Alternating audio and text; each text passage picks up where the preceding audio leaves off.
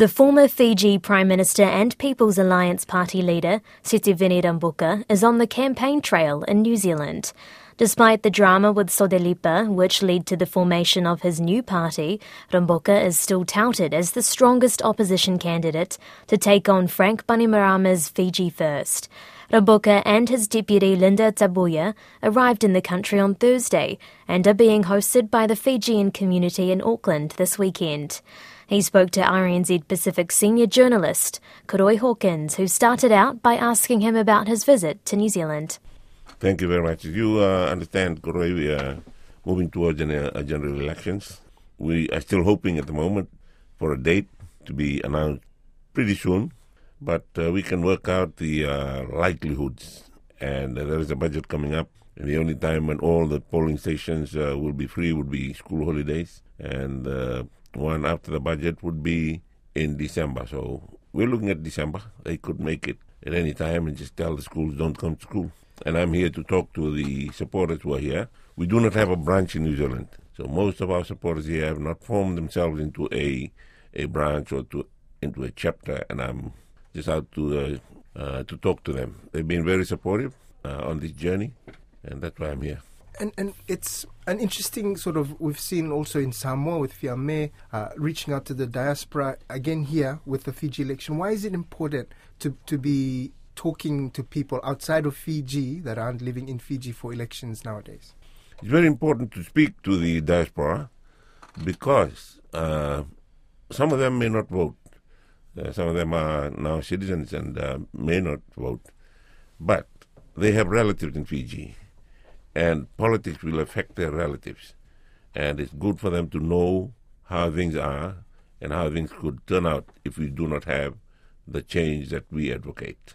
In the case of, of um, again, um, with, with Fiame, there was also a fundraising aspect to, to overseas um, election um, campaigning. Is that the case here as well? That is also the case. Uh, you know that uh, Fiji has, is feeling the uh, impacts of uh, COVID-19 economic effect and also the uh, the rising uh, food prices and the reduction of employment opportunities, hours at work, and uh, things like that.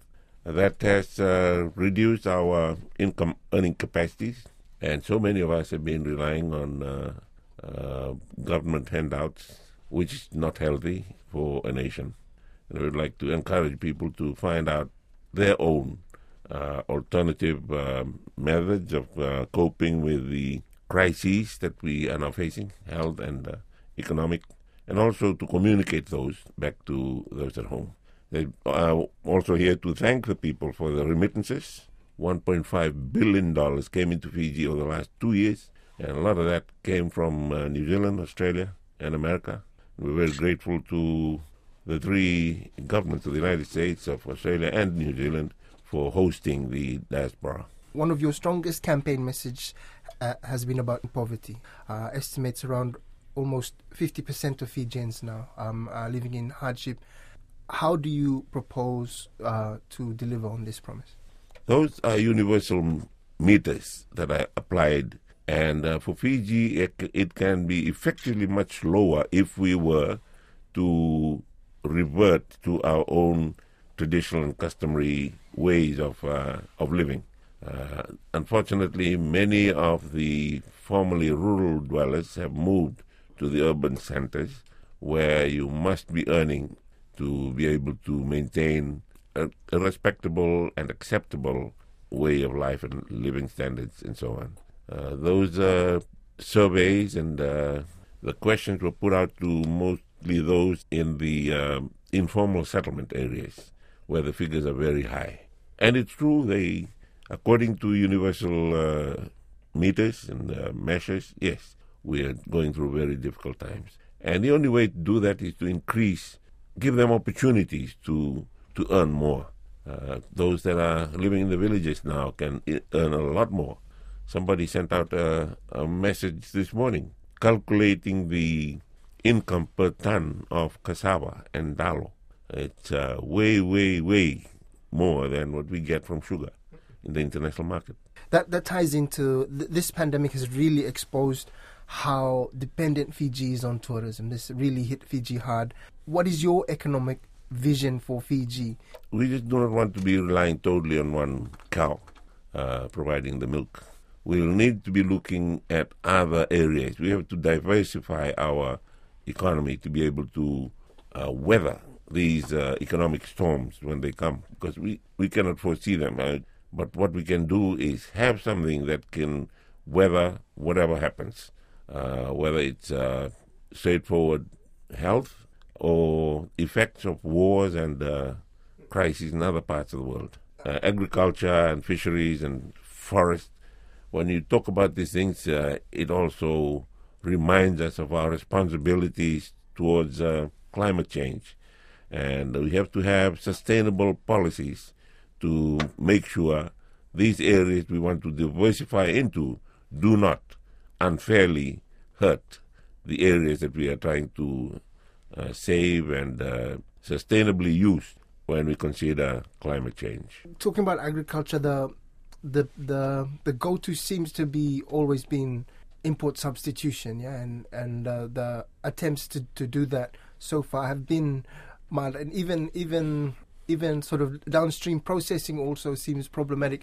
Are, are there any specific ways you see forward for agriculture other than the things that have been tried, not just in Fiji but around the region that are, are not really taking a hold in, in, in a lot of Pacific countries? I think the uh, the choices we have uh, we have made.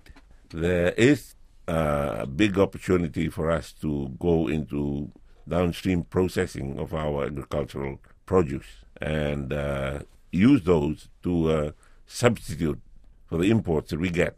You look at the impact of the, on the grain market in the world of the Russo-Ukrainian war. What else can we have that uh, in Fiji now or in other countries that can substitute the uh, grain input into the diets? So those are the things that we need, really need to be doing now. There has been a lot of research done at the Koronivia Research Station, and they're lying there in files, stored away in their libraries and uh, and the archives. We need to just go back to those and uh, see what uh, has been done. A very interesting story about the uh, former, the late president Ratu Sir Penaia He went to Indo- Indonesia and he found a very big coconut and he wanted to bring that back as he Ite to come and plant in, in Fiji. And the people were so embarrassed to tell him that this thing was a result of a research carried out in Fiji. um, another another big um, issue is education. We've heard a lot about um, student loans. Um, you have said uh, about talked about converting student loans to scholarships and, and and forgiving student debt. Can maybe speak a little bit more about that that promise? What what exactly is that? Well, we would like to uh, go back to the uh, scholarships con- uh, concept, uh, enhance the education opportunities for those that are that are capable of furthering their education, and also uh, branching out or branching back into what has been dormant for some time now. That's uh, TVET, technical and vocational education and training. Those are the things that we really need to be doing.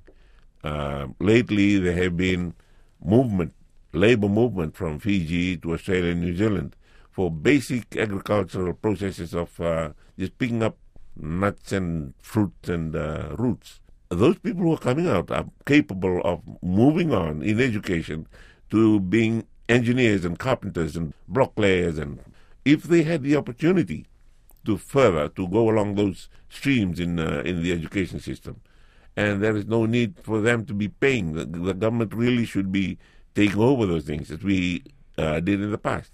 Uh, we cannot all be lawyers and accountants and uh, auditors and so on, and doctors and pilots. But there's there's so many. The bigger portion of the workforce goes into the practical uh, work that is done daily. would your just going back to the the current debt that is there? Would your policy be to to forgive that debt, or would you still be looking at a way to recover it? That would be part of our manifesto, and we are not allowed to uh, announce those areas of our manifesto without uh, giving the uh, financial uh, and budgetary impacts of those. I guess that ties into my next question, which is you would be inheriting, if you did become prime minister, you'd be inheriting a country with the highest debt to GDP ratio that Fiji has ever seen, is is what the experts are saying, and I guess what would be your thoughts coming into that kind of a a problematic situation? Uh, what would be your first steps? I guess is my question. We would have to find out how much is owed at the moment, and if we were to forgive uh, forgive that, what does forgiving that means? It means you forego your revenue that you are going to get from these students who are already qualified to do work, and uh, and for them it means uh, getting reduced salaries when they start working, so that they can pay off their loans.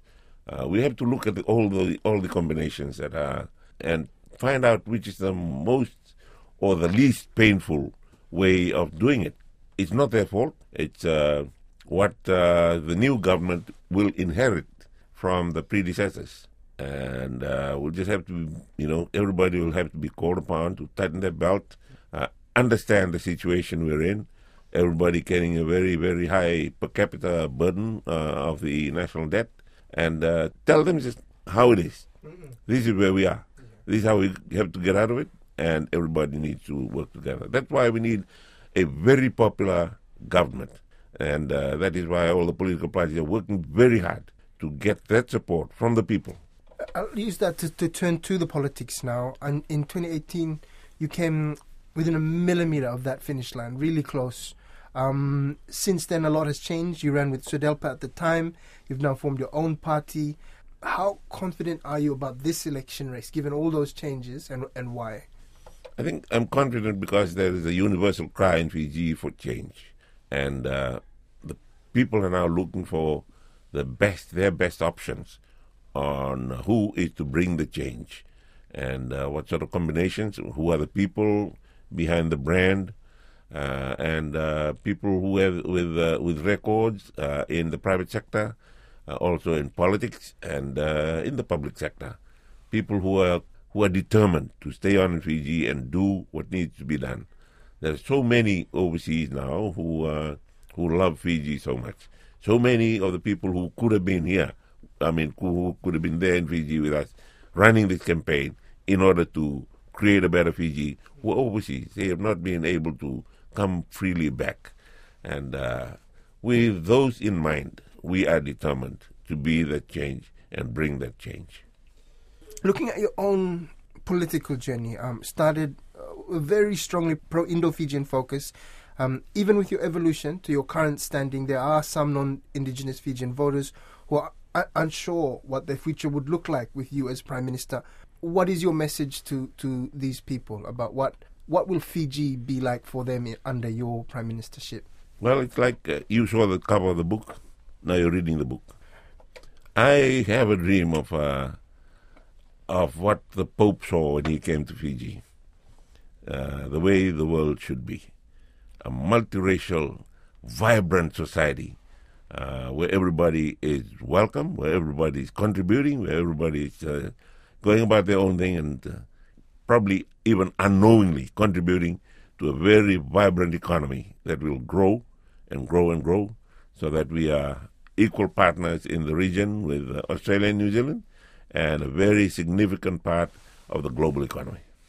Just just backtracking to some election promise again, uh, I forgot to uh, cover. You said one of the promises was to reform the Fiji police force. Is that am I correct in saying that was one of the things that we've we've heard you talking about in, in, in some of your of improving the Fiji police force? There's been a, a documented history of problems within the force. Um, how would you plan to achieve that? Just bring back uh, the police uh, in Fiji to be the professional body of law enforcement agencies that uh, they were they had been in the past. Uh, we have the capacity, we have the people, we have the natural attributes to be good policemen and women. Uh, get them back to that, and uh, avoid the the uh, influence of uh, really uh, the policing in non-democratic societies. The baton charge in every situation, you know, that's putting it in an extreme term, but that is the sort of thing that we are beginning to see, and we have to reconsider where we send our police officers for training. They must be trained in regimes, in uh, cities, and I mean, in countries and governments where we share the same values about law and order, about uh, respecting the rights of the citizens, having freedoms. Nobody is punished until they've been through the whole uh, judicial system. No, you cannot punish somebody when you're arresting them. Yeah. That is the duty of the. Uh, I, I might dwell on this a little bit because it's a, it, it's an area of interest for me with uh, my history in Solomon Islands. Papua New Guinea's police force also has a lot of uh, problems with it. it. There's a there's almost a culture which is quite difficult. There's been a lot of work to try and improve things in policing in the Pacific, but there's a, there's a culture that sort of persists. Um, that there's that this history of sort of brutality and just uh, us and them kind of a mentality is is there. Uh, that that difficulty is what I'm trying to tease out. Is like how would we get past that in our policing? we're still coming out of that culture. That was our native culture. We still have to get out, get away, get away from that into modern policing. And you look at the way the uh, tribal rules were carried out. Somebody offended the tribal laws, tribal chiefs, one solution, the club. We have to get away from that. And when we don't concentrate on moving forward, we very easily fall back. Finally, from me, um, if you were to form a coalition with the NFP, what, We what, are going to form a coalition with what is that? What is that going to look like in terms of how you? you a two-party government. Two go- two parties forming the government. The prime minister is free to pick his ministers from both parties, and the best qualified will be picked.